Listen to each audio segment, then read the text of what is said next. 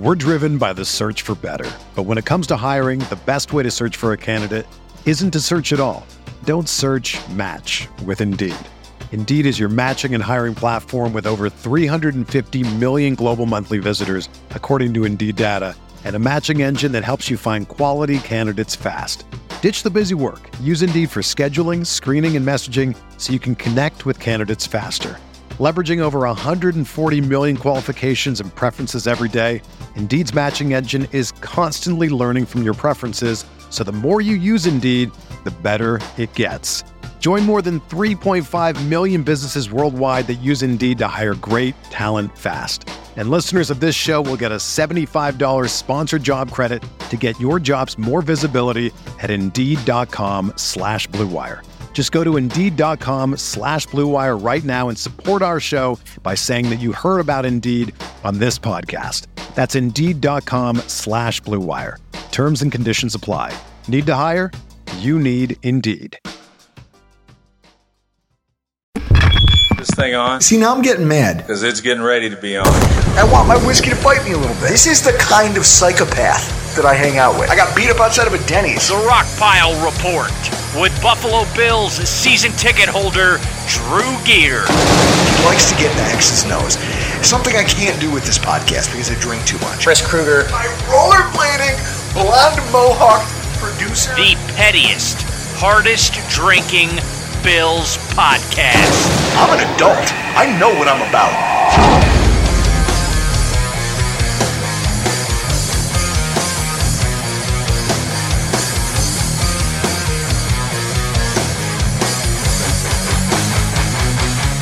Just the history. Like, if you go on a date and with somebody three times, you should know that she or he, whoever you're with, likes like a lemon drop or Shirley Temple. Like, but like that's what you should should know. So I kind of look at it for what it is. Like I don't make it like all these giant things. Like you know, like we're going on our third date. You know, hopefully we can take them home. Welcome everybody to a wild card edition of the Rock Pile Report podcast. I am your host, Bill's season ticket holder Drew Gear. That's my producer Chris Kruger, and that was Bill's left tackle Dion Dawkins talking about their third date with the Miami Dolphins. Yeah, we will take them home, but we will leave them in a ditch. We will take them home and not call them again. So it's almost like uh, Anchorman. I'll take your mother out for for a nice dinner and never call her again. Dorothy Mantooth is a saint.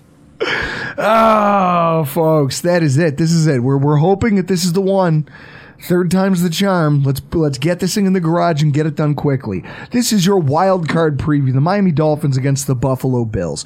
Your time: 1 p.m. Eastern Standard. The place: Ralph Wilson Stadium in Orchard Park, New York.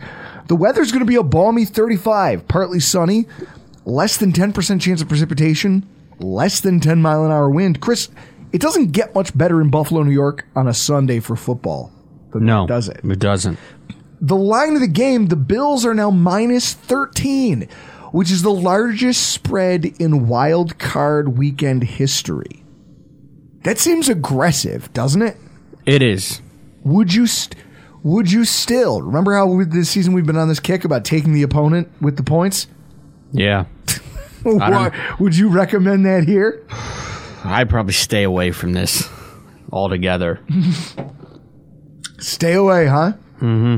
Well, you'll you'll be happy to know that uh, Rock Pile Report attorney Mark Smith, uh, what was it, minus two two two seventy five, I think, for the Bills, minus seven. All right.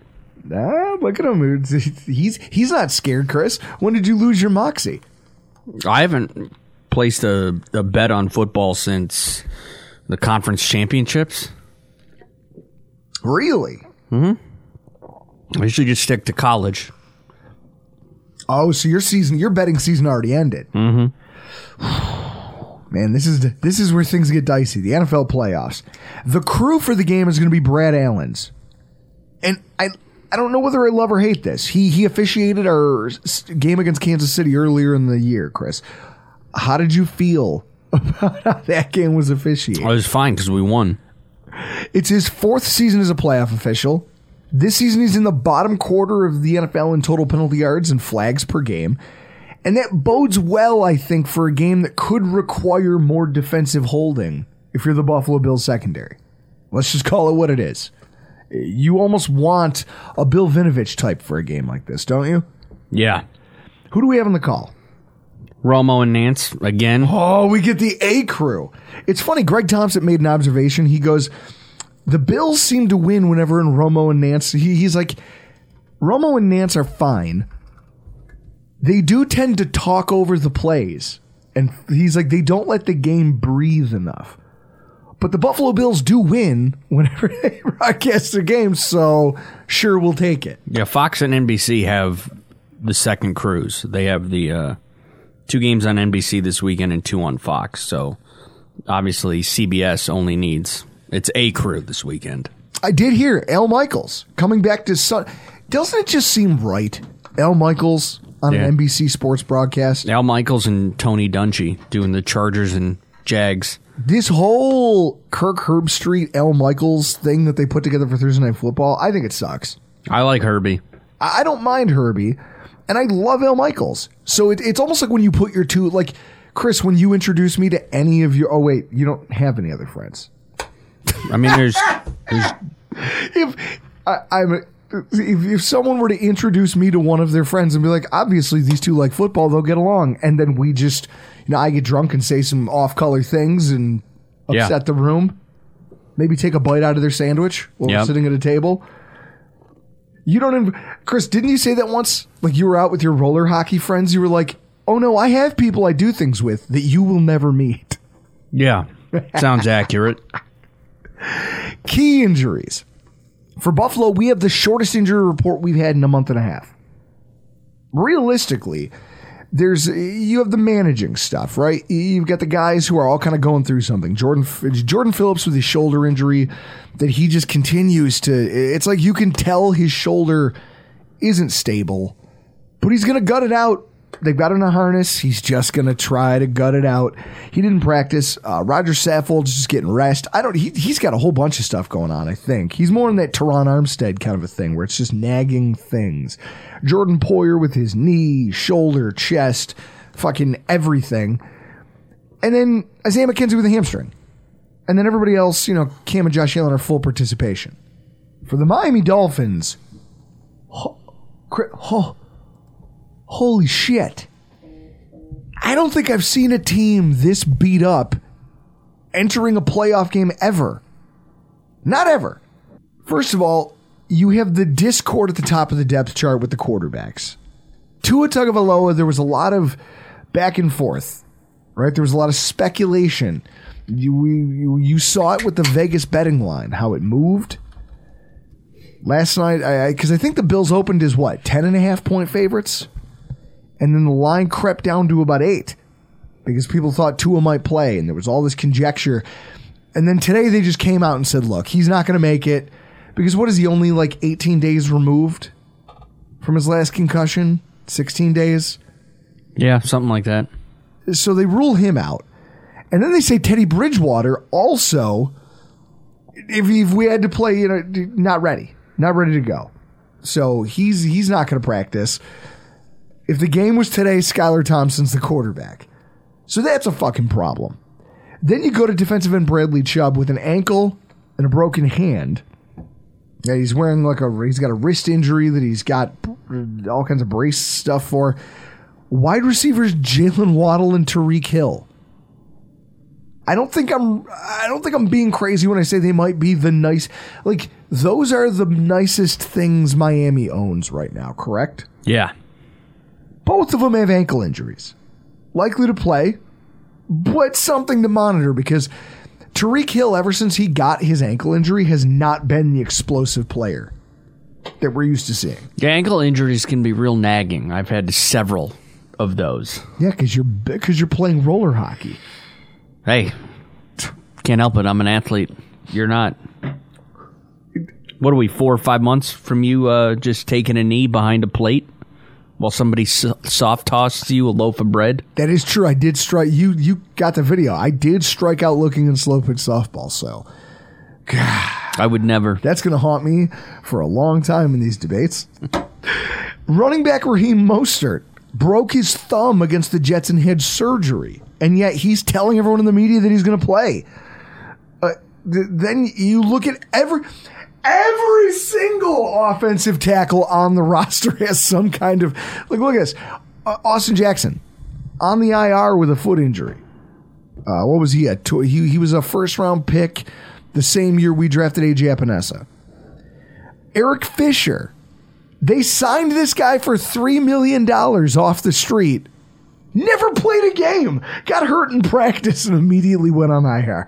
Was that like the former first round pick? Yes. Or like second for when it was like Luke Joeckel and Eric. Yeah, Fish? and everyone that kept, guy. Everyone kept God. wondering who was going to be. It was Eric Fisher, and guess what? They both sucked.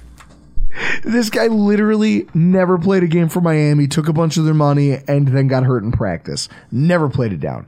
Brandon Shell hurt himself against the Jets this last week with a high ankle sprain. He had an MRI this week just to see how bad it was. Chris, if you have to get an MRI for an ankle sprain, you're missing at least one game. Yeah. Kendall Lamm, right? Only one game for Miami this season. Just 32 snaps against New England, then rolls his ankle and gets carted off the field. He was inactive last week, and I don't know, the staff didn't seem confident that the ankle injury would let him play anytime soon. Offensive tackle Greg Little has a foot injury that he is playing through. He finished the game against the Jets this past weekend for Brandon Shell, but also Greg Little has the affliction of just not being very good at football. And then Terron Armstead. Guy's been an absolute warrior. He's fighting through four separate injuries and has been for most of the season. He's got a toe injury, a hip injury, a pec injury, and a knee injury.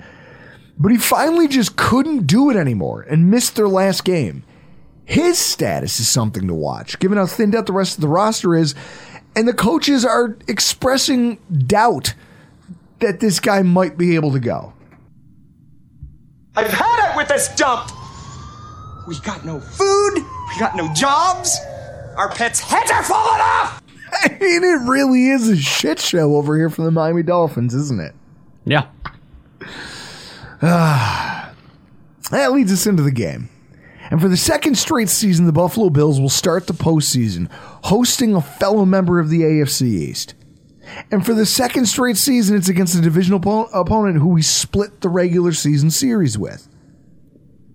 There really are a lot of similarities to last season's tilt against the Patriots. Just luckily, not the weather. That zero degree tailgate was fun, but also it's not anything I'd volunteer. Like it's one of those things. Like I don't know, what, what shopping at Burlington Coat Factory or uh, like I don't know. Like it's one of those things you do it once because people are like, oh, it'll be cool, and you go, well, that was an experience. I'm not gonna voluntarily do it again anytime soon. We're just, but that'll go down as one of the most memorable days of football. Just from tailgate to all of our beer freezing to going home and sucking down a 30 pack and rewatching the game with Lieutenant Colonel Eulberg in my basement until 6 a.m. Knowing full well I had to be up in like two and a half hours to get up by nine o'clock to disassemble, move, and reassemble a crib with my father in law. Like that whole day was just, it's stuck there. I'll, ne- I'll never forget it. And there's also, at the same time, there's also a ton of similarities to another playoff game that I also enjoy very, very much. We're driven by the search for better. But when it comes to hiring, the best way to search for a candidate isn't to search at all. Don't search match with Indeed. Indeed is your matching and hiring platform with over 350 million global monthly visitors, according to Indeed data, and a matching engine that helps you find quality candidates fast. Ditch the busy work. Use Indeed for scheduling, screening, and messaging so you can connect with candidates faster. Leveraging over 140 million qualifications and preferences every day, Indeed's matching engine is constantly learning from your preferences, so the more you use Indeed, the better it gets. Join more than 3.5 million businesses worldwide that use Indeed to hire great talent fast. And listeners of this show will get a $75 sponsored job credit to get your jobs more visibility at Indeed.com slash Blue Wire. Just go to Indeed.com slash BlueWire right now and support our show by saying that you heard about Indeed on this podcast. That's Indeed.com slash BlueWire. Terms and conditions apply. Need to hire? You need Indeed. So the year was 2017. Rex Ryan had recently been fired, and the Bills had lost to the Dolphins in what, what is just embarrassing fashion on Christmas Eve. And the result is that the Dolphins get into the playoffs and end a six year playoff drought. Like the Bills had their own drought. The Dolphins had a smaller version of that that they were able to exercise. Everyone's pumped. Everyone in the Dolphins fan base is excited. And then they have to travel to Pittsburgh to take on the highest seeded team not to obtain a bye week that, that year with an injury depleted roster and a backup quarterback in Matt Moore at the helm. And it was an absolute bloodbath. It was never close. The, the, the answer, like the, the outcome of the game was almost never in question. The Steelers led 20 to 6 at halftime, 30 to 6 at the start of the fourth quarter. They forced three Miami turnovers, including a couple fumbles by the quarterback just because of the state of the offensive line, and ultimately produced one of the most I, I hate to say it, but delightfully boring playoff games I've ever watched in a long, long time because I'm a petty son of a bitch. We see a similar story playing out here as the Dolphins come limping their way into Orchard Park. And to talk to us about it, f- friend of the show, you guys know him from our AFC's Roundup show every week, Mr. Alf Arteaga. How are you doing tonight, sir? I'm doing great. You're doing great. He is the host of the Three Yards Per Carry podcast, weekly guest over at the AFC's Roundup, a beer drinker, and more importantly, a cigar aficionado. Now, I got to ask, Elf, did you break out the victory stogies? Was there any of that going on in the Arteaga residence Sunday after you guys clinched a playoff berth? Yeah, absolutely. Uh, every every year, uh, I always put away like a bottle of, of prosecco for when they qualify for the playoffs because there's only, in my opinion, there's only three things to, actually four things that you can celebrate in a football season: qualifying for the playoffs, winning the division, winning the AFC, winning the Super Bowl. So those are four things, right? Mm-hmm. So they qualified for one. I didn't expect them to do much more, but you know, you always held out hope that they would clear Tua in time so he could play on Sunday and we could have round three of what I thought was a great, great series this year. Oh, but for sure. That's not going to happen now. No, unfortunately. But but you got to admit that that because it's like it's almost like in hockey, right? Like in hockey, when it comes to goals, the, quote is they don't ask how, they ask how many. so even if you win ugly, it doesn't matter. Like it, it doesn't matter. You got the wins. You got the playoffs. That's what matters. It's the same thing for Dolphins fans. Like they don't ask how you got into the playoffs, even if your last game was a mess. You still made the cut. And that's something to be proud of because there's half a league that didn't, right? Yeah, exactly. It's as simple as that. I, I tried to I tried to tell people that that try to poo poo the playoffs because these are the same people that were really, really spoiled in the 90s when the Dolphins made the playoffs almost every single year. Uh, I tried to explain the Green Bay Packers have been in the NFL for a thousand years. They've made the playoffs 35 times in their history. The Dolphins have made the playoffs 24 times in their history. So that tells you how rare it is. And the Packers, by the way, they're the most. They have the most playoff appearances of any team in the NFL. Cowboys are second with 34. So that tells you alone how rare and how special it actually is. Man, like, how does the how do the Packers as of like they go from legendary head coach? I mean, the Super Bowl trophy is named after him. Like, they go from that guy to multiple franchise quarterbacks, star quarterbacks, Super Bowl winning quarterbacks it's one of those things that's always eluded me, like how a franchise can just keep reloading at one position that ultimately makes the most difference. Because neither of our franchises were able to do that for. I mean, we, what we've we've is it fair to say that each one of our franchises has had one to two truly franchise quarterbacks? Is that fair? Yeah, uh, the Dolphins had two. Uh, you know, Brian Griese and and Dan Marino, and that was pretty much it. Uh, they had a couple of nice seasons from Ryan Tannehill. They had one MVP uh, he actually finished second in the MVP voting. Uh, Chad Pennington year, and then his shoulder fell off the the following preseason. Yeah. And then uh, you know we've built up to this season for for Tua Tagovailoa, and he looks all right. But you know he has the that concussion issue this year, which was gonna shut him down as soon as he had you know his official second concussion. You could you could kind of see it coming, especially since he he's not being cleared by the NFL doctors. So that kind of tells you everything you needed to know. It's it's a disappointing thing. Like to your point, if we were going to sit here and we were going to talk, I mean, how? I, I guess that's that's the weird thing about this game. Usually, we would launch into a conversation about all the X's and O's and how the defenses might align and different things that you're going to prepare, and yet there's a couple there's a couple narratives that, or at least game shaping dynamics that I think really play a much larger role than anything the coaching staffs are going to roll out here. Because I feel like we've done this dance before. You know, at one point it's the Bills. We're all beat up, eh, coming to your stadium. The weather takes its toll. We lose a close one, and we basically get told that blaming injuries for not winning a nail biter is stupid. Then the Dolphins come to Buffalo with a shorthanded defense, and a bunch of guys with various ailments, and the Bills pull off this improbable come from behind win. It's almost storybook. And you know, some people are like, well, this player was there and that player's there. And I said, well, listen, they weren't. That's, that's, we ran into it. You ran into it. So now we get together to do this rubber match thing. No inclement weather, no, you know, no shenanigans, no real excuses. But then before we can even get into like really dissecting like how are these two teams going to match up, your team just gets completely waylaid with injuries. I mean, I'm looking at this depth chart. This is the, it. It's hard because it, even if you take the quarterback situation out of the equation, right?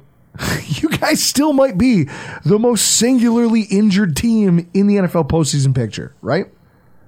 Yeah, it's you know, and it's at every single possession. It's it, you know, and it doesn't stop either.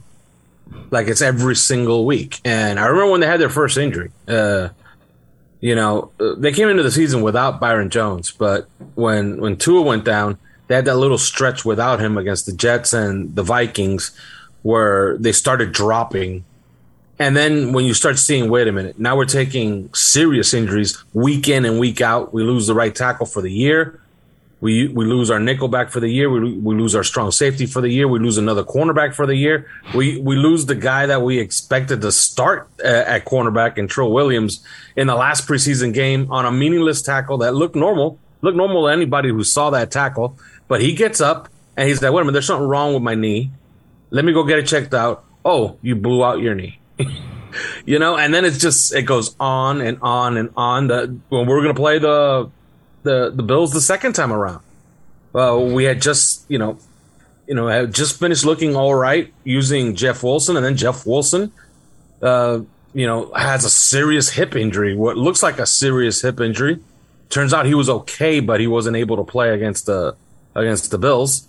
And then we actually played that game with you know, basically one starter in the secondary, and. Mm-hmm and did all right. I thought. I thought that was a really fun game. Uh, that's kind of the reason I like this sport.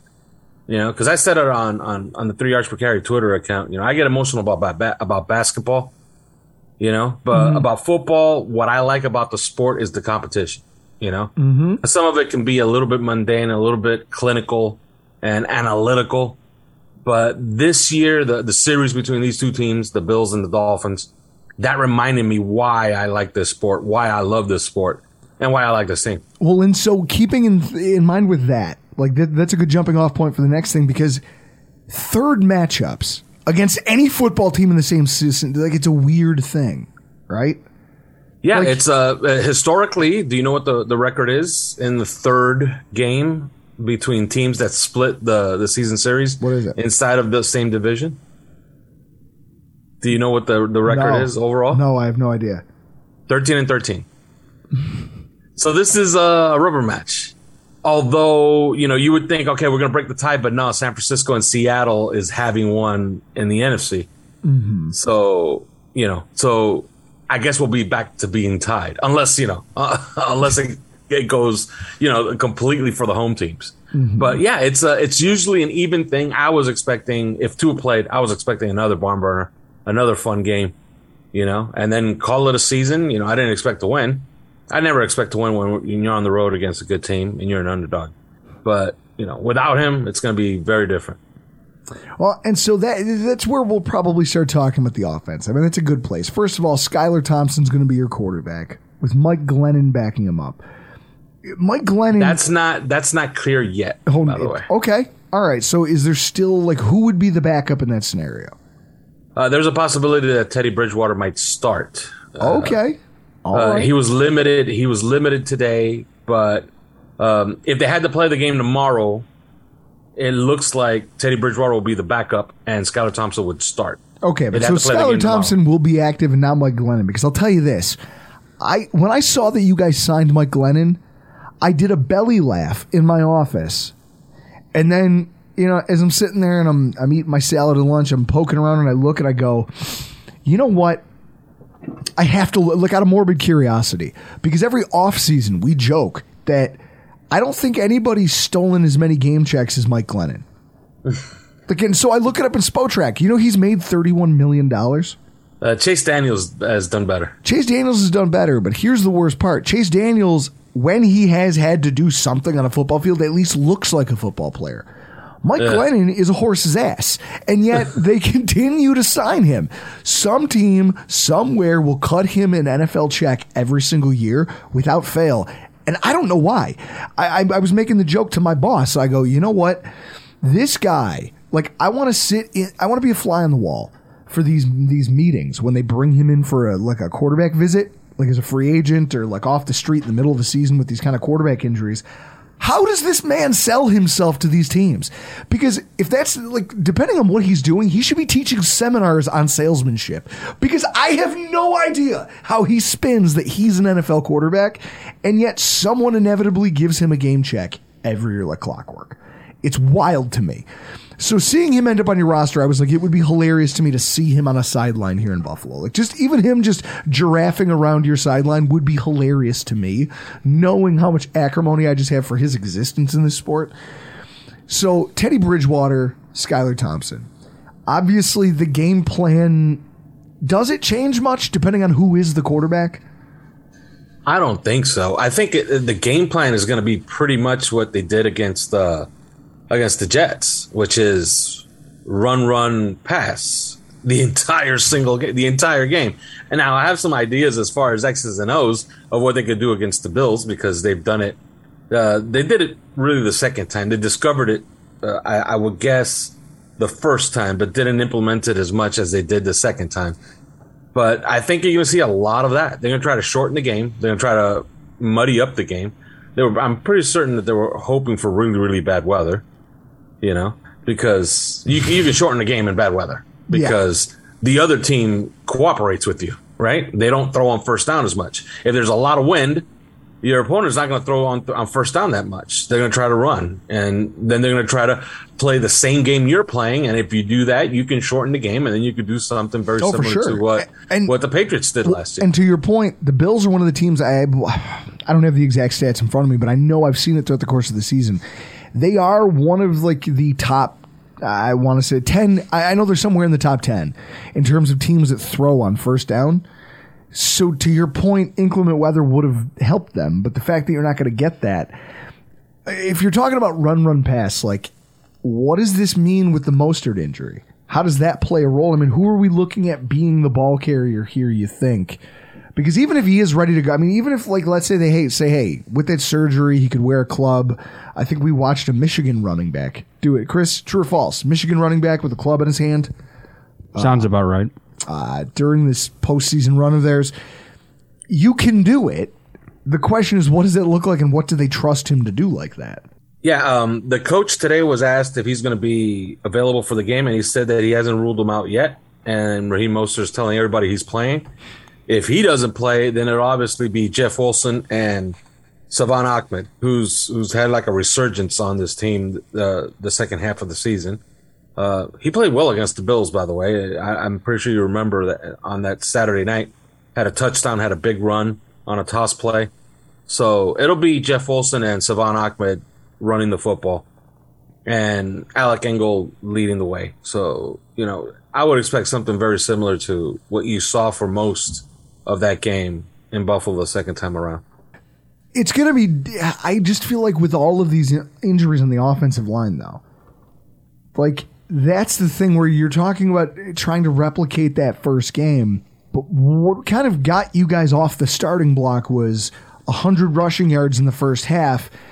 How do you replicate that when half of with what I think all of your offensive tackles on the roster have some sort of injury designation? There's really no clarity as far as who your tackles are going to be. It doesn't exactly come across as the most threatening team anybody's going to ever see come into Buffalo and try to run the football on a Bills team that's sneaky good at stopping the run.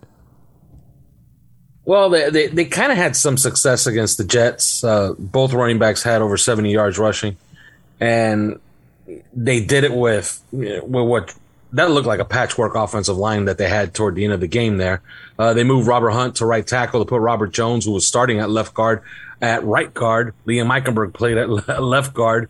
You still had Connor Williams, and then they moved Greg Little to left tackle. Uh, they're changing some things this week. It looks like uh, Kendall Lamm could be back this week. Uh, Terron Armstead, uh, he won the, the good guy award down here from from the media for being the most accommodating because he's he's actually he's he's been a great signing. He only played 13 games this year. He missed four games. They lost all four games. so that that tells you you know how important he was.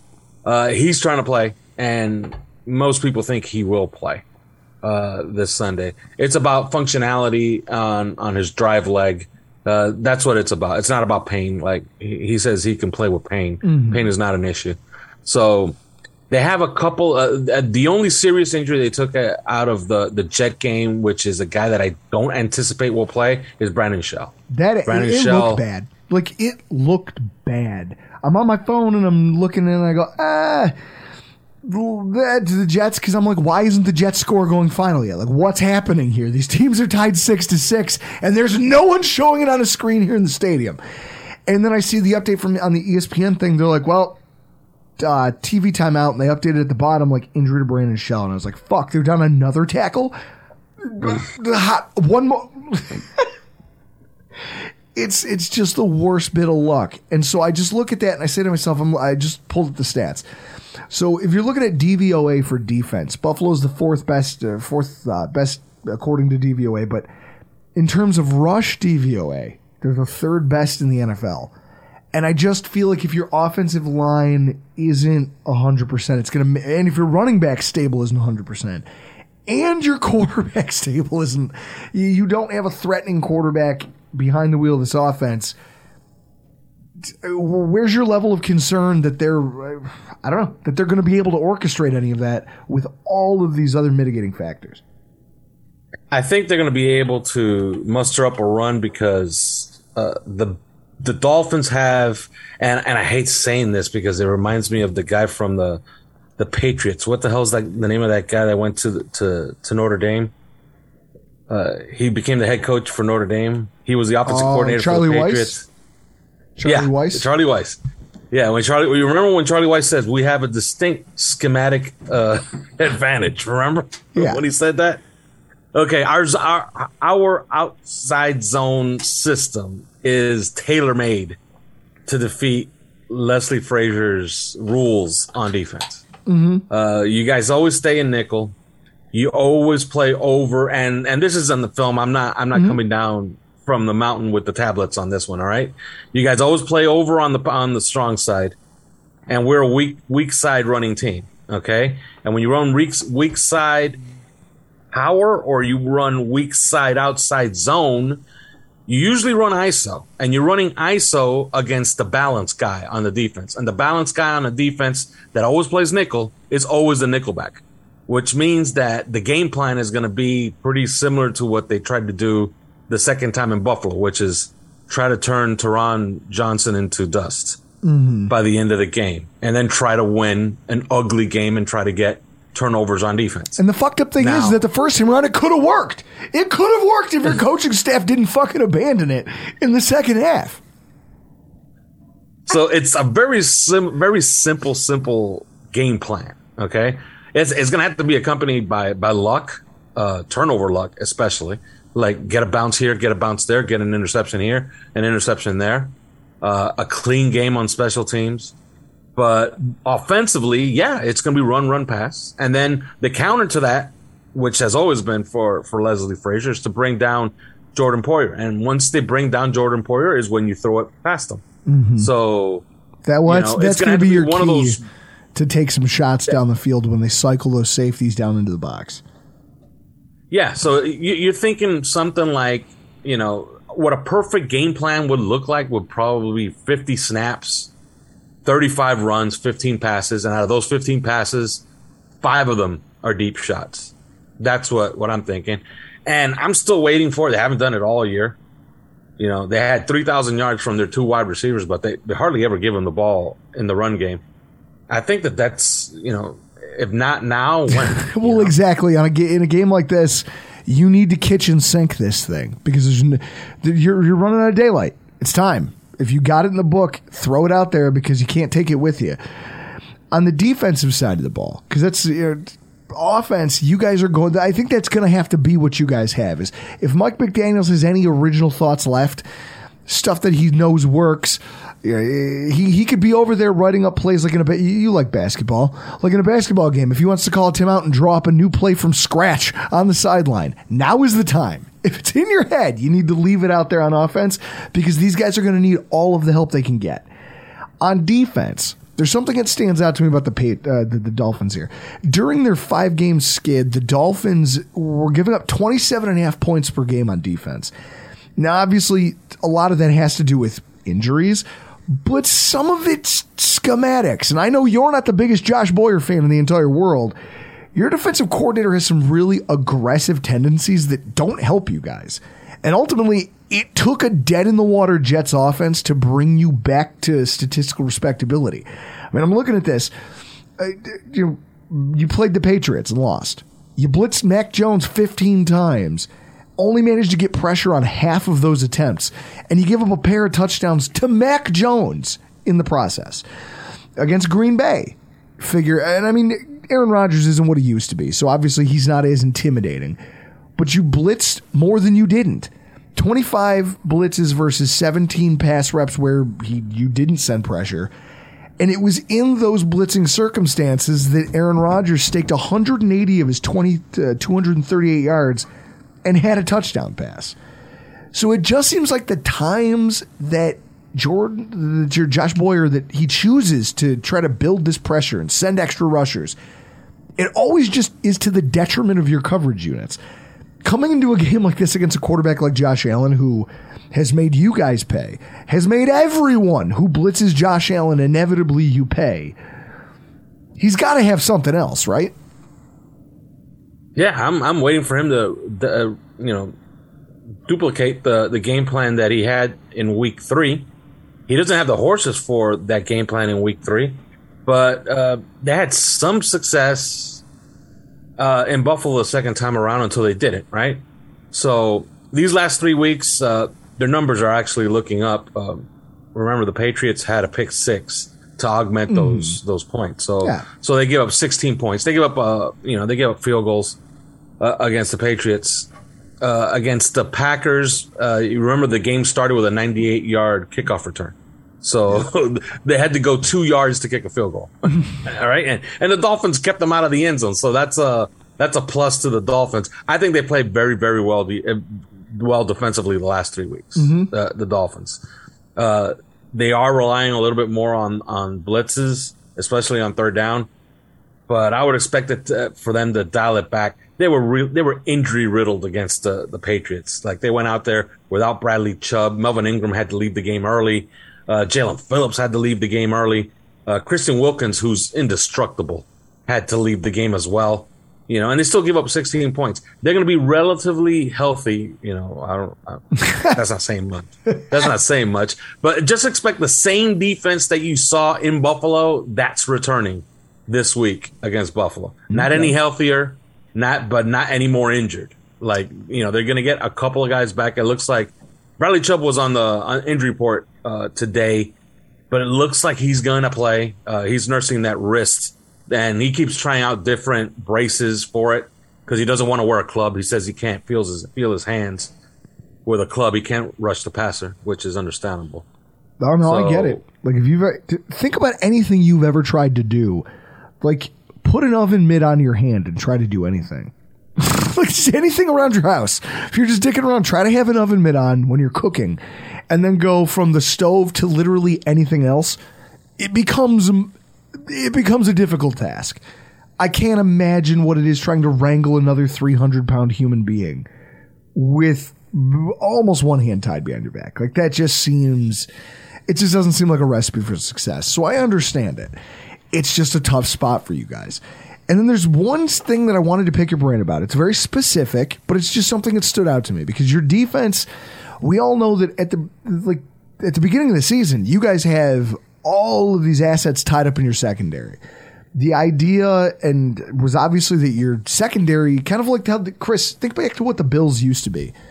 Our front seven wasn't full of stars, but our secondary was so good that you expected them to augment the performance of the guys in front of them, and that's kind of where you expected your pass rush to come from. And one hand would wash the other in that way. Well, thanks to injuries, none of that could happen this year. But one bright spot was Kader Kohou. Kader Kohou is this young rookie who just kind of explodes out of nowhere and becomes a super reliable DB for you. And one of the things I noticed that over the last, I mean, he leads, just an example, he leads the NFL in targets with 106, and he's only allowed 69 catches. Like, he's on solid statistical footing. This isn't just window dressing. But over the course of the win streak, or this, losing streak, I should say, some pedestrian statistical output. Just some multiple games giving up a lot of yardage, a couple uh, touchdown, just not being as impactful. Has he hit a rookie wall? And is or is this just a byproduct of him trying to? I don't know. Is it matchup driven? Wha- wha- What's leading to that trend for Kohou? Um, I don't know. I, I I think it's, it has to do. You know, he is taking some some some DPIs as of late. Uh, he had a big one against the Jets, but he otherwise he ended up with a pretty good game against the Jets. Uh, he allowed negative. I don't know how that's how that's possible, but he allowed negative 13 yards receiving on two catches.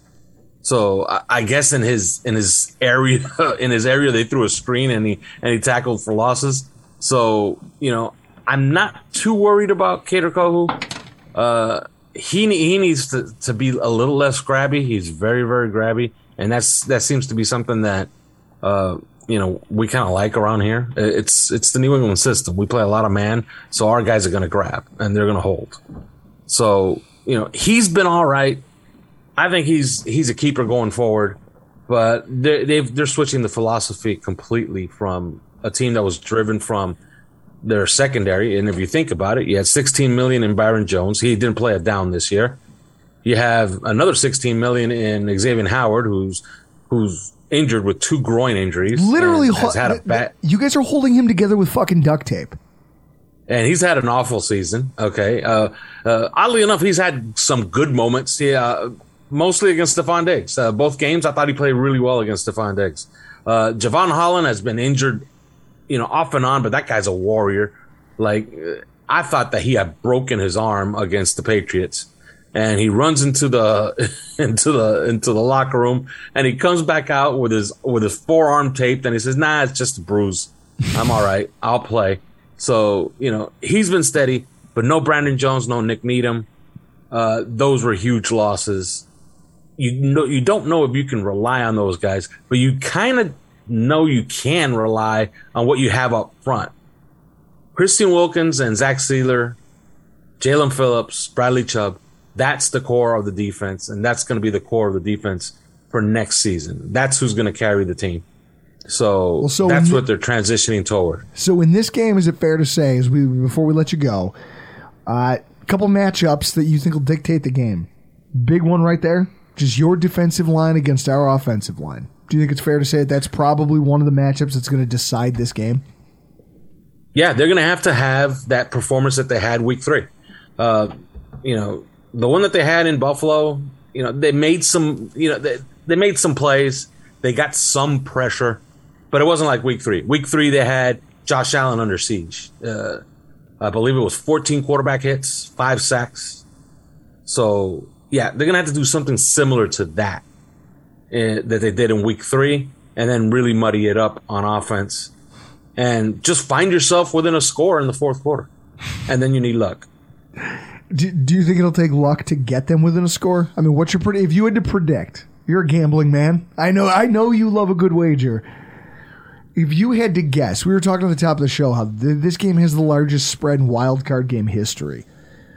If you had to try to prognosticate how far off at the end of this game the Dolphins will be, what do you think?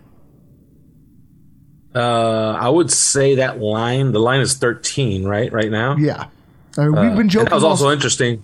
Well, I was going to say we've That been was jo- also we've been because it dropped all the way down to what eight and a half on DraftKings last night because people they- thought the Tua was going to play. Yes, and I, I saw the Action Network posting articles about how we've got an insider who says Tua is going to get cleared and he's going to play, and you saw the line move based on that information, and I just kept Yeah. thinking to myself, I go, all season long, Chris and I have been joking about how one of the safest bets in the NFL is to take whoever's playing the Bills with the points because they don't win, but they cover this fucking spread. So plus thir- the Dolphins are plus thirteen. Do you believe in your heart of hearts that they can, like, they if you could take them with the points, you could win a little cash here? Yeah, it's a it's a weird thing, right? Because I remember, like, if it was yesterday, 2016. Um, I wasn't doing the podcast, but I was on another show.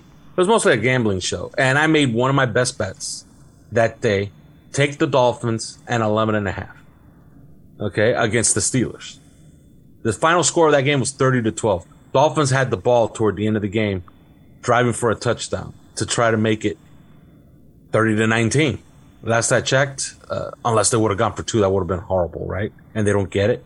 And they lose 30 to 18 and they don't cover the 11 and a half. So, you know, I felt, I felt that I was on that. I think you're going to see something similar to that in this one. Like they're going to threaten to cover toward the end of the game, maybe. So yeah, that 13 number seems right. Like it's right on the number. Like, uh, it's one of those numbers where you look at it and you're like, you know what? I'm not playing this. I'm not, you know, you know, I don't That's like, I don't, I'm not what Chris convinced one way or the other. Yeah, that's you what know? I said. I said at the top of the show, I was like, I'm just, you know, I'd stay away from it. Chris is like, I'm not touching this game because I don't know what to do with it. Yeah, like if I told you that the final score was going to be 20 to 9. Yeah, right? Like I could see something like that, 21 to 9, something like that. You know, it's it's it uh you know, I wouldn't touch the game. That's a Uh, I pretty- wouldn't touch the game. that And I don't a- have a and I don't have a feel for the game either. That is a pretty good prediction. You're right on brand with all these field goals.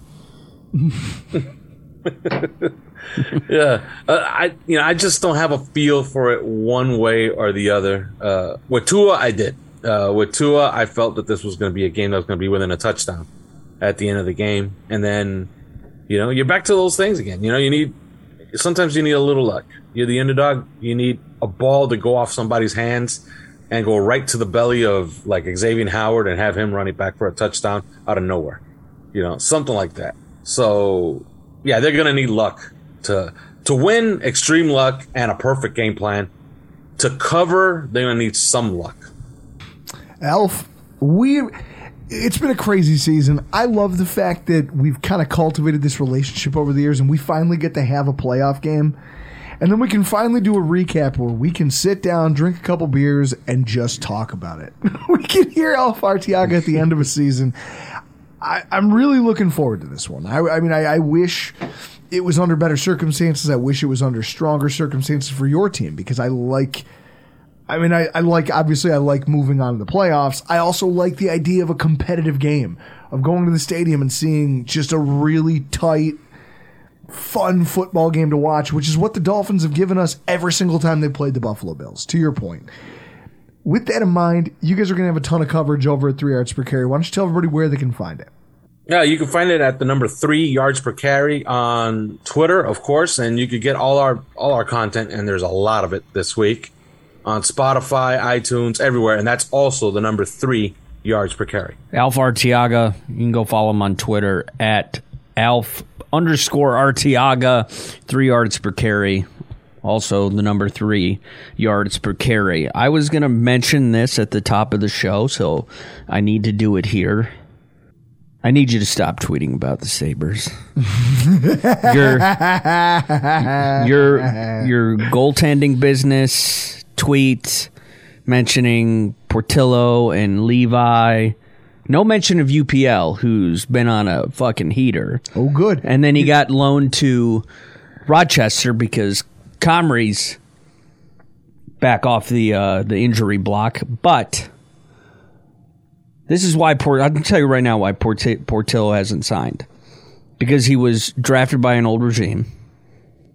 Now he's going to be in college. You know, as a goaltender, you're going to play your whole four years. So now you got to monitor your own situation. And then he sees that we trade for Devon Levi, who is on par with him as far as his development. Mm-hmm. UPL is two years ahead of them. And Portillo and Levi both know once I get out of college, I'm probably going to have to ride the pine in the minors on a bus for two years. Fast forward that with UPL, he's 25, 26, probably in his prime. And Portillo's not going to sign here because, so wait a minute, by the time I'm ready, UPL is going to be in his prime and could be their goaltender of the future for the next six to 10 years. Why did Cal Petersen bail? Probably regime. Let me ask you this where is he now? I knew you were going to counter with that. Listen. Yeah, where is it? Nine lost nine eight to see a nine eight game in 2023 NHL. Loses a game after signing a three uh, three by five deal. Sent on waivers, nobody claims him. So Portillo is just monitoring his situation because he wants to. You know, he he knows anywhere he's going to go, he's got to ride pine before he gets called up. But based on where UPL is and how he's played the last couple weeks, Portillo's like, I'm probably not going to sign here because that's probably their guy based on the way he's playing. And I will lead you with this Seagram's bet the next time that the Sabres are in the playoffs, game one playoff game is Okay. going to be started by UPL. And I will take that, that season, and then also that se- for it to be valid, UPL has to play a majority of those games in the regular season. I will not only take that bet, but I'll give you two. I'll we'll go double or nothing. Two on that. That's how confident I am that you're wrong, and also how confident I am that this team isn't making this the playoffs anytime soon. They're fun. They're fun to watch, but realistically, they don't have the defensive discipline. Uh, their defensive core needs a lot of work, and their goalies can't bail them out. And you're talking about a franchise that thought. I love how we've shoehorned fucking hockey talk into the back end of a play a playoff preview. Well, but it- if you want to have it, here's what I'll tell you: You're a franchise that decided that I need to prioritize a 40 fucking one year old. Guess what? I'm. You don't have a 41 year old coach. On, you don't have a 41 year old assistant coach. Yet you thought, you know, it's a good idea. We need to give money to a 41 year old veteran goalie who can help wa- oh, the, the growth of our young guys. Well, guess what? Now UPL's ready. Now he's ready to start contributing, and guess what? You have to do this juggling act because you, you're, as a franchise, a horse's ass when it comes to how you handle goaltenders. Ullmark. Does Ullmark look like a guy who's ready to be a real NHL goaltender? Of course he does.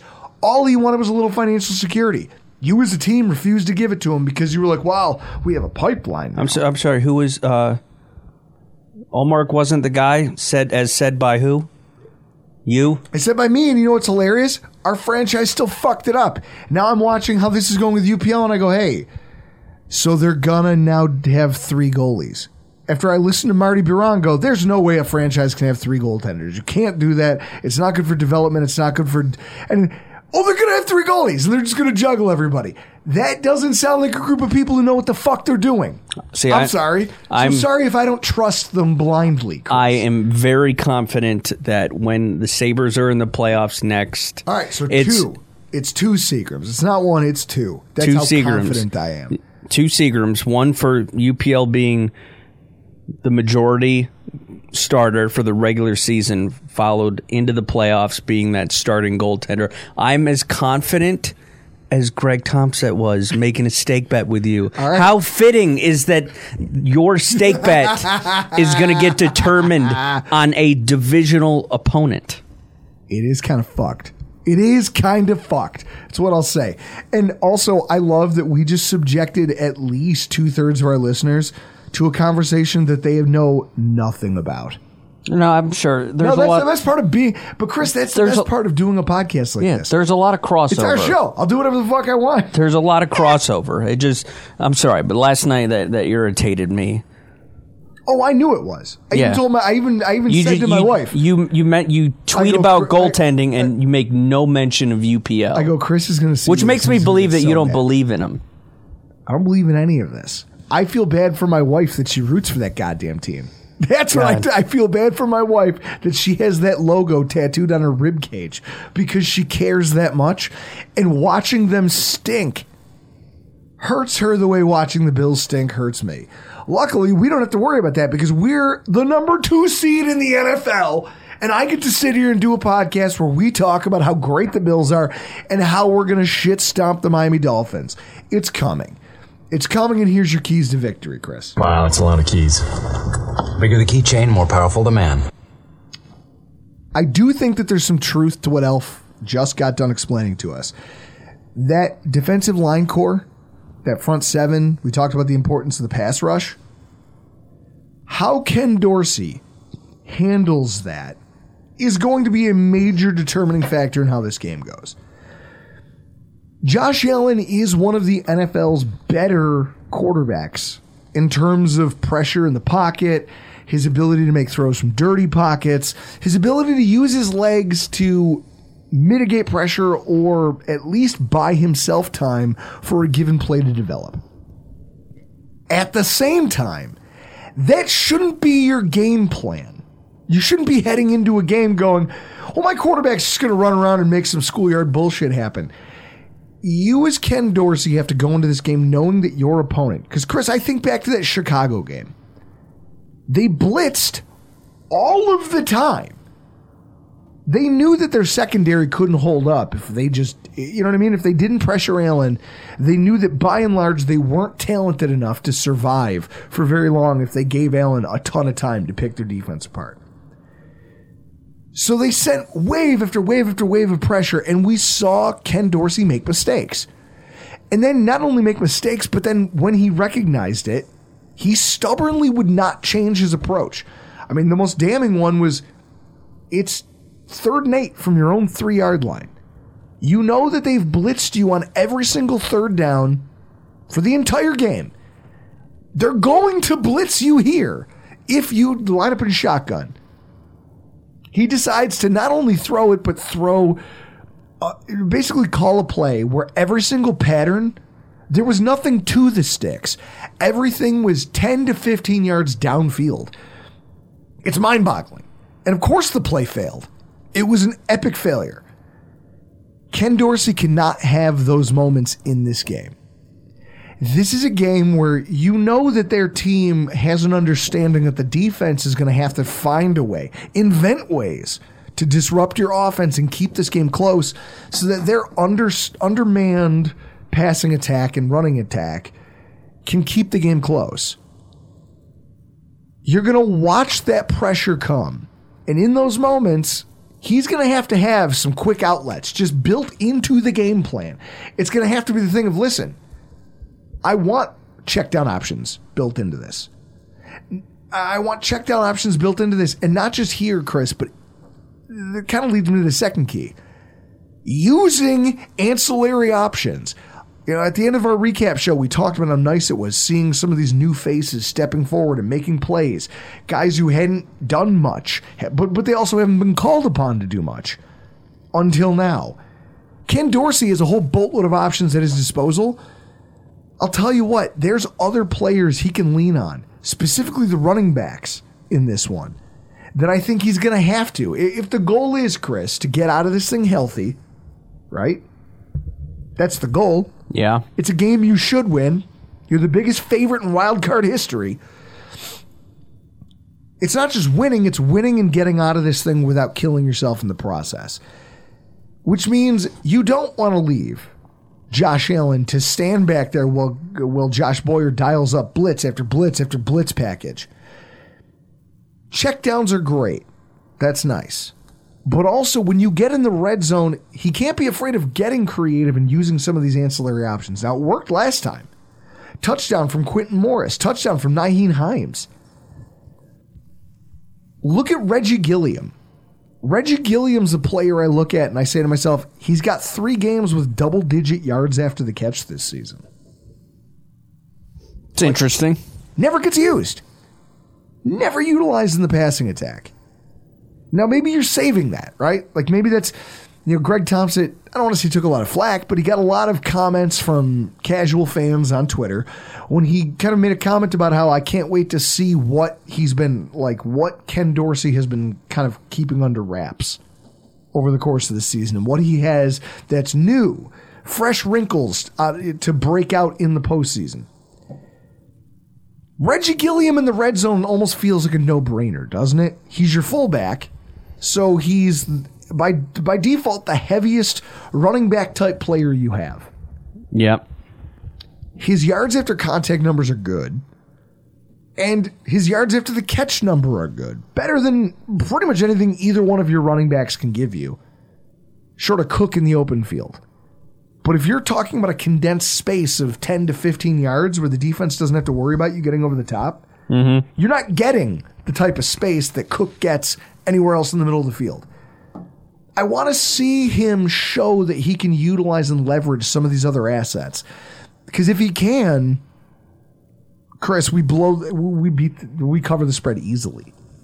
Yeah, to piggyback off of that, I'm going to want Ken Dorsey. This is a key to victory here. My key to victory is that when he, I'm assuming his, he keeps his playbook. It's in like, remember from high school, you had it in your five star notebook, the three ring binder, and that's where he keeps all of his plays. And then I'm going to need him to go to the tab where it says plays I've learned from Rick Dennison and rip those out. Where, Everyone ends up at the same spot. yeah, where McKenzie and Gabe Davis ended up with each other at the goal line. I'm going to need for that to not happen on Yeah, that- Sunday. That, can't ever happen again. It's like Ken, whatever that play is, don't ever call it again. Yeah. In fact, forget, for, forget it. forget that it, it exists. Forget that it existed. Cru- tear tear that sheet out of every. I want you to go to every player, every player on the roster. Ask for their playbook. Tear that page out and eat it. That's the only way. It's the only way to make sure that it's gone forever. uh, as far as the defense goes, I really, you know, Alf hit on something there that I think it feeds into a point I'm about to make him talking about ways to get Waddle and Hill involved. It, it you know their involvement if it's Bridgewater. Bridgewater can throw the football. I'm, you know what I mean? Like I would, as a coach in a playoff game, I would try. I would give him a little more rein. Their offense is a timing based offense where they throw into windows. They have kind of predetermined this is where we're going to go. It's pre snap. We'll do a little bit of changing at the line of scrimmage, but they're generally speaking not throwing into coverage. They're throwing and generating yards after the catch. And that's really easy to do when you have guys like Waddle and Hill at your disposal. So it's a it's a smart plan. And their plays in that regard, even even Trent Sherfield, he's pretty good. He's not a guy you can sleep on. But that gets easier to orchestrate if Teddy Bridgewater is your quarterback. If Skylar Thompson ends up having to take the start for the Dolphins in this game, this becomes a whole different animal because you know that Waddle and Hill are your best offensive players. And at the same time, you're going to have a really difficult time getting them the football down the field. And that's probably going to encourage the Bills to put more safeties in the box to bring things down. You, you, does Skylar Thompson over the top to Tyreek Hill scare you? No. No. So, with that in mind, on the defensive side of the ball, the key to winning this thing, I mean, obviously, I there's two. One of them is linebacker discipline, and the game, you know, the game Taron Johnson is going to have to have. Now, he had a monster. He's coming off a monster game against New England. They are going to try to pick on him. He's undersized. He plays like a dog, but he's undersized and they're going to challenge him to do some things that he's not exactly comfortable with and uh, make some make some plays that maybe he's not big enough or physically built to make. You know, you get a fullback out there on Taron Johnson. I don't know how good he is at blocking that. Like, how does he shed that block? It's going to be hard. And they're going to try to generate yardage that way. Our linebackers are going to be thrown a lot of eye candy. And there's probably going to be, if even if Teddy Bridgewater's the quarterback, they're going to look to get Hill and Waddle involved in this rushing game. There's going I, I expect to see jet sweeps, and I expect to see some more exotic looks, some pre-snap motion, some orbit motion, anything. All of these tricks that Mike McDaniels has used to run this offense all season, they're going to show a ton of eye candy just to make the little things work. Our linebackers are going to have to have their heads on a swivel and stay disciplined because they can't fall for the misdirection. You can't. Yeah, th- their attack is going to be very Rams esque this weekend. Those three guys, Taron Johnson and our two starting linebackers, are going to have to play disciplined football. And they're going to have to process very quickly because the defensive line is going to do its job. I mean, Chris, the offensive tackles, I'm not worried about our ability to generate pressure. No, they might pay, play uh, pick you out of the stands to come play. I mean, have you seen this wingspan? Yeah. I mean, I'll, I'll tell them. They'll go, "Hey, what are your qualifications?" I go, "Hey, I wrestled John Fina at a bar once." but but I really do think that it's going to be on that linebacking corps to win this football game from a defensive standpoint. The safeties are going to rotate down in the box and help Taron Johnson, but I expect to see them have to carry the load. I think if each of them is going to have to have multiple solo run stops and more than a couple passes thrown their way because you look at the weapons, who do young quarterbacks usually go to? Tight ends or running backs. Mike Gesicki's not the best tight end, but he's an athlete. He's an, especially in space. I could see a world where they decide this is how we're going to live and die, and we say, look, we're going to use motion to try to open up the linebackers and take some shots with Gesicki, some shots from the seam with Waddle, uh, keep Hill on the outside, and maybe once in a while dial up a deep one. If our linebackers can do their job well, there exists a world where you stake such a lead that they can't do anything but just kind of spray and pray. I think that this game, Chris, as far as a prediction, what do you think? Like, I think that it's a more than 13 point win. Uh, I think But we'll- that's crazy because it's playoff football. Yeah, I think we'll win. I'm going to put it at 27 to 16. Okay. 11 point game. Yeah. That feels that feels fair. I like that. It's either that like order will be like it'll order will be like 27 to 14. well, that and I can see, but I can see a universe where each one happens. Like if I'm if I'm Doctor Doctor Strange, is that what it is? I Doctor Who, Doctor Strange. I'm not one of these comic book nerds. Doctor No. I watched a couple. I watched a couple Marvel movies. They were fun. In fact, Chris, you and I saw the first Avengers movie together at the Galleria. Yeah, I don't- My ex made made me go and watch it with you and Shannon. I have no recollection of that. I do. I watched that movie and then I watched like three other ones. And everyone's like, "Well, you got to see this Marvel movie." And this movie won't make sense if you don't want to. I don't I'm not doing it. But I do know that one of the guys can look into the future and he can spend time and he's just like, "Well, I could see a timeline where a universe where like this happens and it's a tight game and the Bills have to scrap it out and win by 10. I could also see where we beat these guys by 20. I think it depends on if all these things that we just talked about happen and if these guys do their fucking jobs. I expect that they will. And I expect that we're going to have a lot of fun next week prepping for the next round. We'll have to wait and see. But for this week, I'm Drew Gear. That's Chris Kruger. That's Alf Arteaga. And this has been your wild card preview.